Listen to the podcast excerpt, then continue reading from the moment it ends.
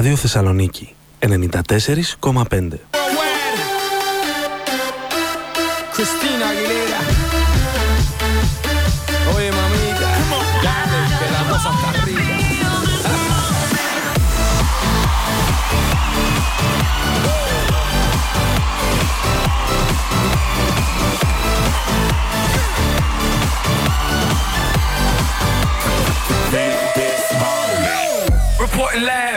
from the tallest building in Tokyo. Long way from them hallways. Bill was O's and oh O's. They counting always. Real fat all day. Now, baby, we can parlay. Oh, baby, we can party. She read books, especially about red rooms and tie ups. I got her hooked. Cause she see me in a suit with a red tie tied up. Rita and nice to meet you. But time is money. Only difference is I own it. Now let's stop time and enjoy this moment. One day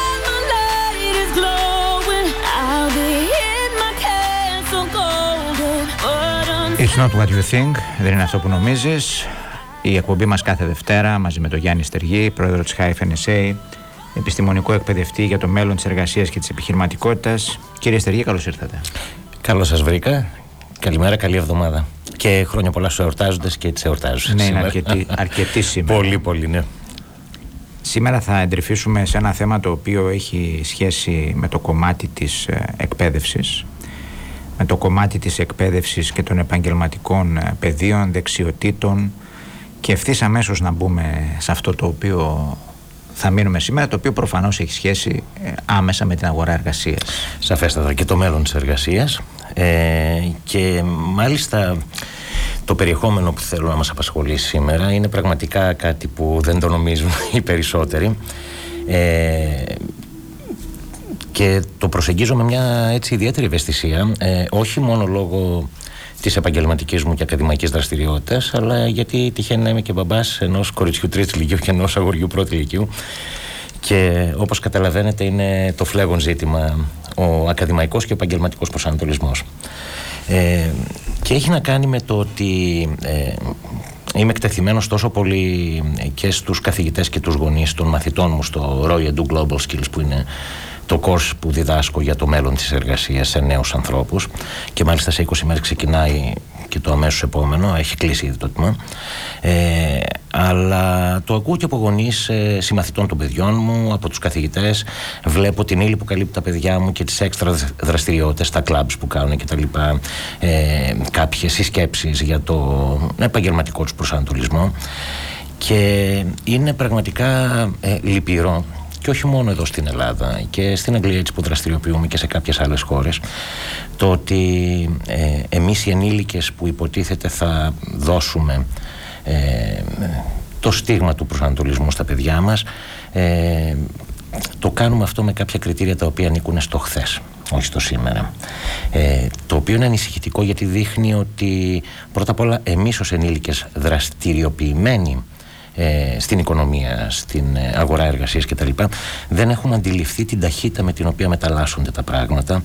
Ε, κάτι που δεν αφορά μόνο τα παιδιά μας, σαφώς και πρωτίστως αφορά εκείνα, αλλά αφορά και εμάς γιατί θα βρεθούμε με διαφορετικό τρόπο σε δύσκολη θέση και όσοι επιχειρούμε, είμαστε επιχειρηματίες, αλλά και όσοι εργαζόμαστε ε, με οποιαδήποτε μορφή εξαρτημένης εργασίας για άλλους εργοδότες κτλ. Δεδομένου ότι αλλάζουν τα αντικείμενα της οικονομίας και όταν αλλάζουν τα αντικείμενα της οικονομίας αλλάζει και το αντικείμενο του κάθε επαγγέλματος. Οι γονείς χρειάζονται επί της ουσίας μια διαφορετική κατάρτιση και οι ίδιοι για να μπορούν να συμβουλεύσουν το παιδί τους. Και εκεί κάπου... Κοιτάξτε να δείτε κατάρτιση. Πληροφόρηση Πληροφόρηση, ναι, ενημέρωση. Γιατί, ναι, γιατί η κατάρτιση, ε, επειδή βρίσκεται περισσότερο στη σφαίρα της εκπαίδευσης, προϋποθέτει ότι ο ενήλικας, θα πω γενικότερα, όχι απαραίτητα γονιός, γιατί μπορεί να είναι ο εκπαιδευτικός, μπορεί να είναι και ο επαγγελματίας, ε, θα πρέπει αφού εκτεθεί στην πληροφόρηση για το τι πραγματικά συμβαίνει, ε, πρώτα απ' όλα να, να, το δεχτεί, να μην το αρνηθεί, να μην δείξει άρνηση. Γιατί η προϋπόθεση για την εκπαίδευση και την κατάρτιση είναι να το θέλει ο ίδιος. Αλλιώς η εκπαίδευση και η κατάρτιση δεν λειτουργούν όπως καταλαβαίνετε και μας πιάνουν εξαπίνε όπως μας έπιασε ο κορονοϊός. Να δούμε λοιπόν πώς διαμορφώνεται το πεδίο σε αυτό το κομμάτι ναι.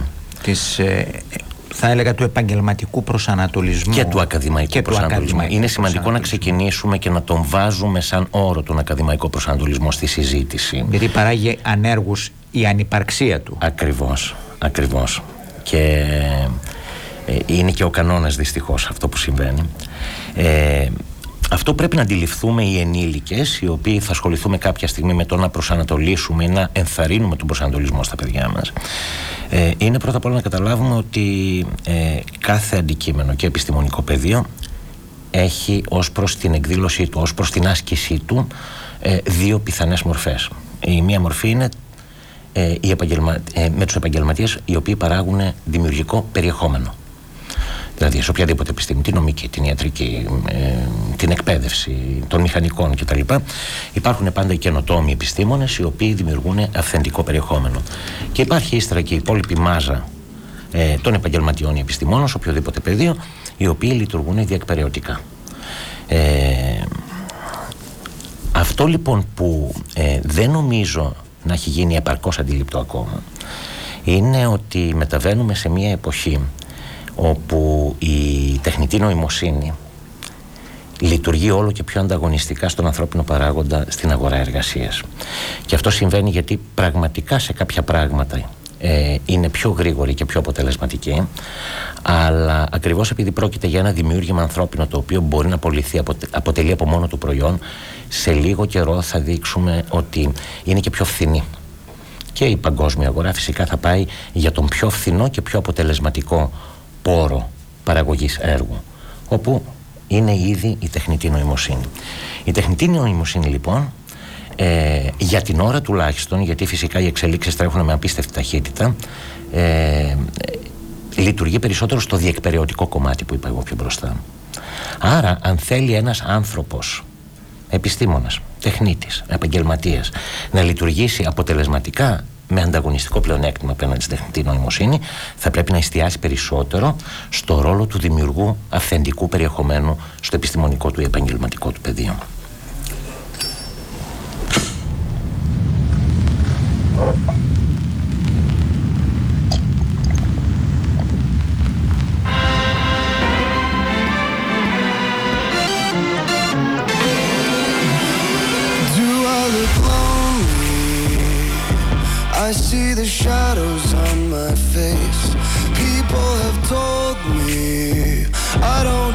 The same.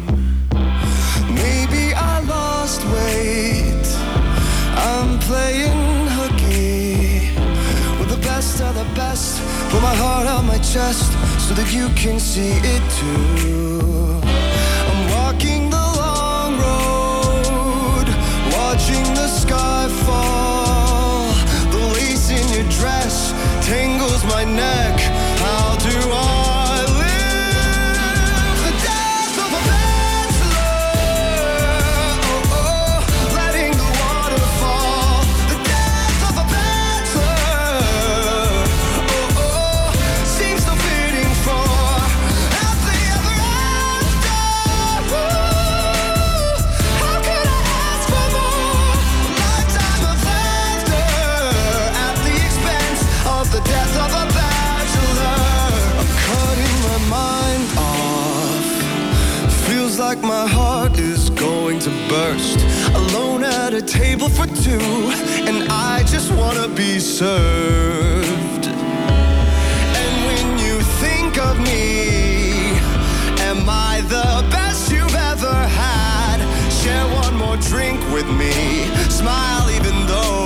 though you're sad.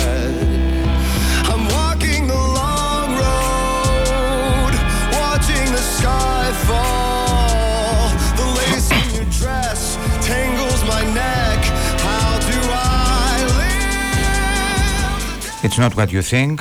Μαζί μου ο Γιάννης ε, Στεργής, πρόεδρος HFNSA και επιστημονικός εκπαιδευτής για το μέλλον της εργασίας και της επιχειρηματικότητας. Κύριε Στεργή, αναφερόμαστε στο κομμάτι των ε, ε, απαραίτη- απαραίτητων εφοδίων και δεξιοτητων που χρειάζεται κάποιος προκειμένου να μπορεί να συμβουλέψει το παιδί του εν προκειμένου Σωστά. στον ακαδημαϊκό και στον επαγγελματικό προσανατολισμό.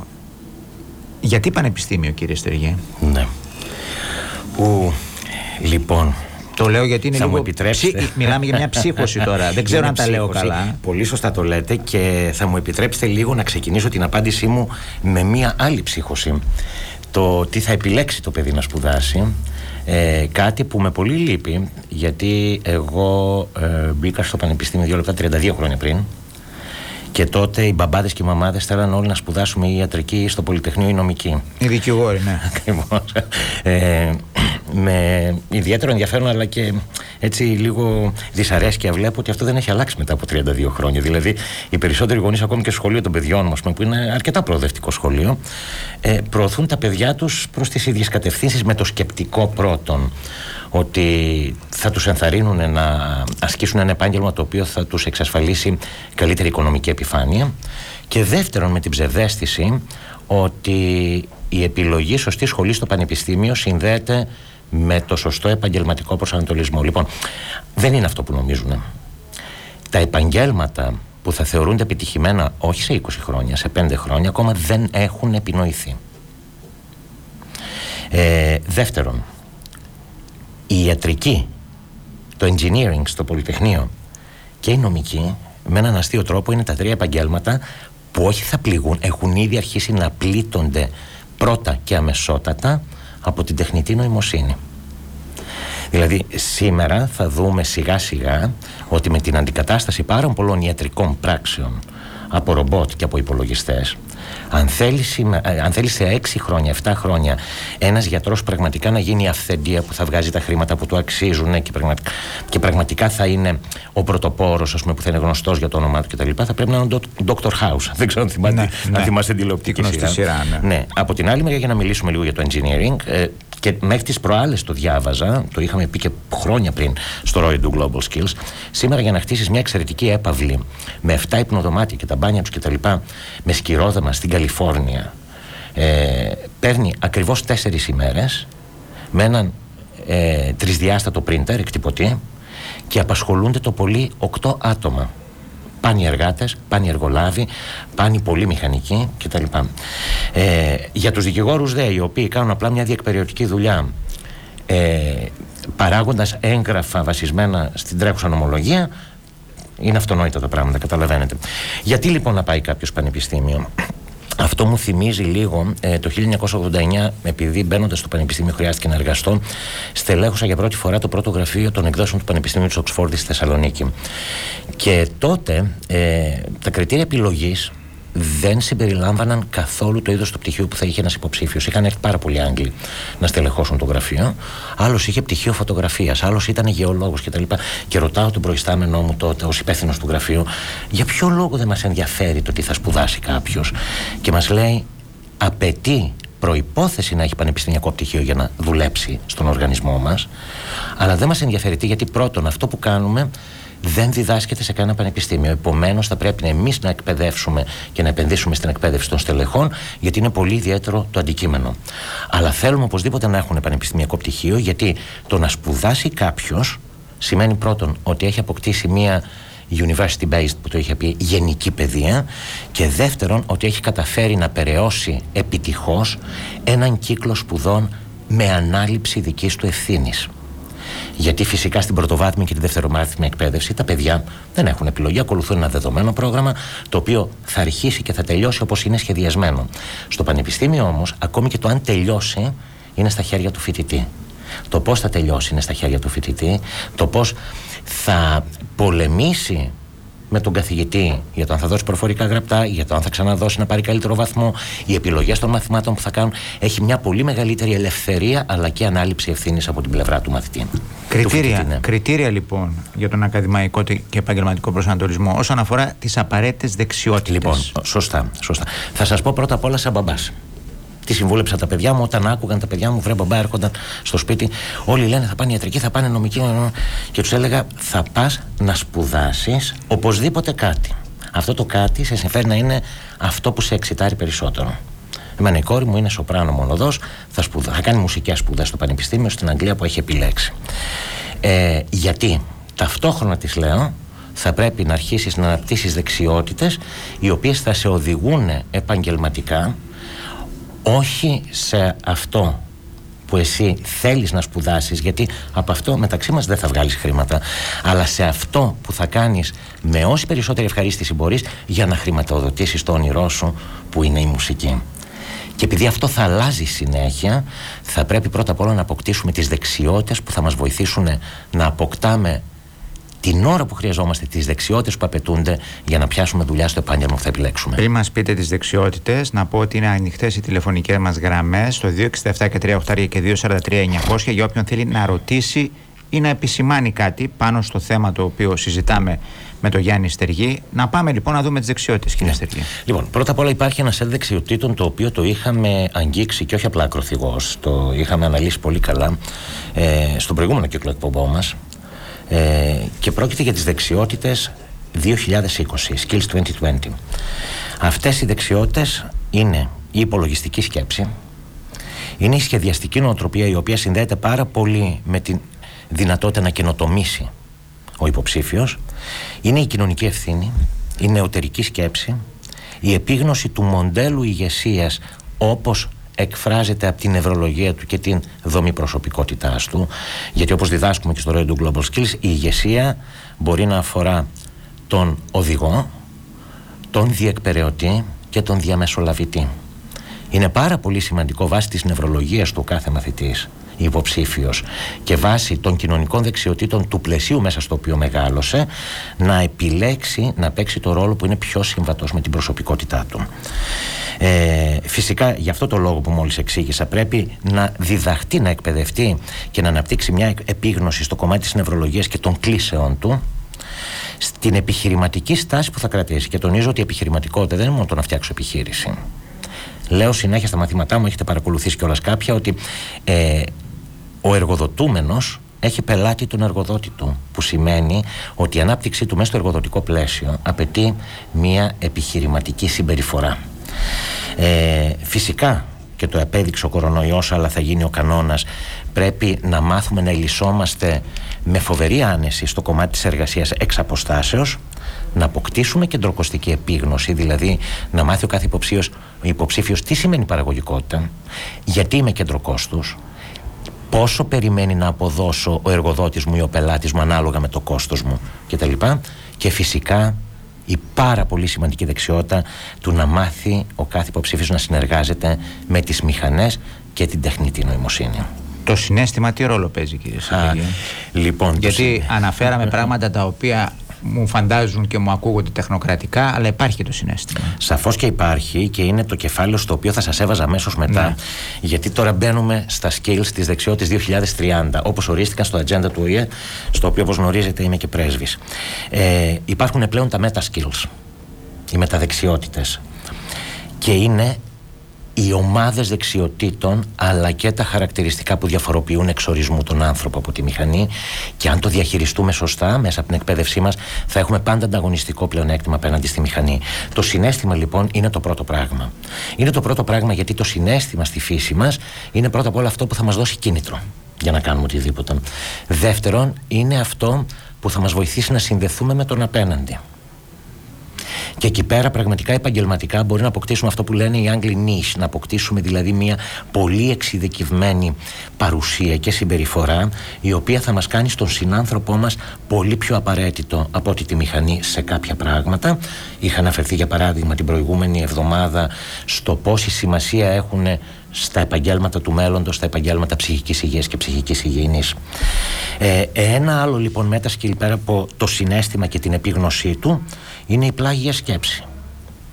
Οι μηχανές ακόμη, εγώ αυτό το ακόμη θα το λέω πάντα, δεν καταφέρουν να βγουν έξω από το κουτάκι τους, όπως λέμε. Είναι η δυνατότητα του να βλέπουμε τη μεγάλη εικόνα. Δηλαδή, η σκέψη και η σκεπτική διαδικασία του ανθρώπινου μυαλού υπερτερεί των μηχανών από την άποψη ότι μπορεί να σκεφτεί, να το πω λίγο λαϊκά και παράλογα. Δηλαδή, να μην ακολουθήσει την αλληλουχία των δεδομένων και στην λογική συναγωγή συμπερασμάτων, γιατί πολλές φορές πραγματικά βλέποντας τη μεγάλη εικόνα μέσα από κάποια δεδομένα, μπορεί να κάνουμε ένα άλμα τεράστιο και πραγματικά να δημιουργήσουμε αυθεντικό περιεχόμενο. Αυτό οι μηχανές ακόμα δεν μπορούν να το κάνουμε. Και γι' αυτό το λόγο είναι πάρα πολύ σημαντικό για τους ξένους εργοδότες, όπως ξέρετε, μιλάμε με CEOs όπως της Virgin Atlantic, του Cambridge University κτλ.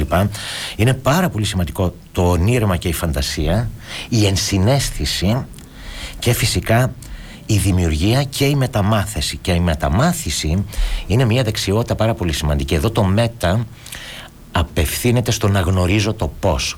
Να μάθει δηλαδή ο κάθε υποψήφιος πώς και με τι τρόπο μαθαίνει γρήγορα, αποτελεσματικά, πώς κατακτάει τους μαθησιακούς του στόχους μέσα από την ιδιαίτερη νευρολογία του, μέσα από το ιδιαίτερο κοινωνικό πλαίσιο μέσα στο οποίο έχει μεγαλώσει. Κύριε Στεργή, ολοκληρώνοντας τη σημερινή μας εκπομπή, πώς μπορεί κάποιος να έρθει σε επαφή, καλά προφανώς και με το ηχητικό της σημερινής εκπομπής, Ναι.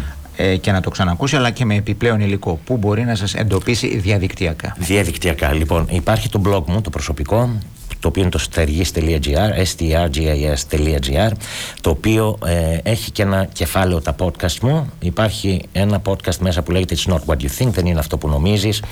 Και μέσα εκεί πρώτα απ' όλα θα βρεις και ηχογραφημένες τις εκπομπές που κάνουμε εδώ. Αλλά υπάρχει και α, άπειρο πραγματικά υλικό και γραπτό σε αρθρογραφία δική μου, αλλά και ηχητικό που αφορά στο μέλλον της εργασίας. Θα ήθελα να πω, πριν κλείσουμε λίγο, ότι για όλους αυτούς τους λόγους που μόλις σας περιέγραψα, είναι πάρα πολύ σημαντικός ο ρόλος της ψυχοεκπαίδευσης. Η ψυχοεκπαίδευση είναι μια διαδικασία που οδηγεί σε δεξιότητες οι οποίες θα είναι απαραίτητες για το μέλλον της εργασίας.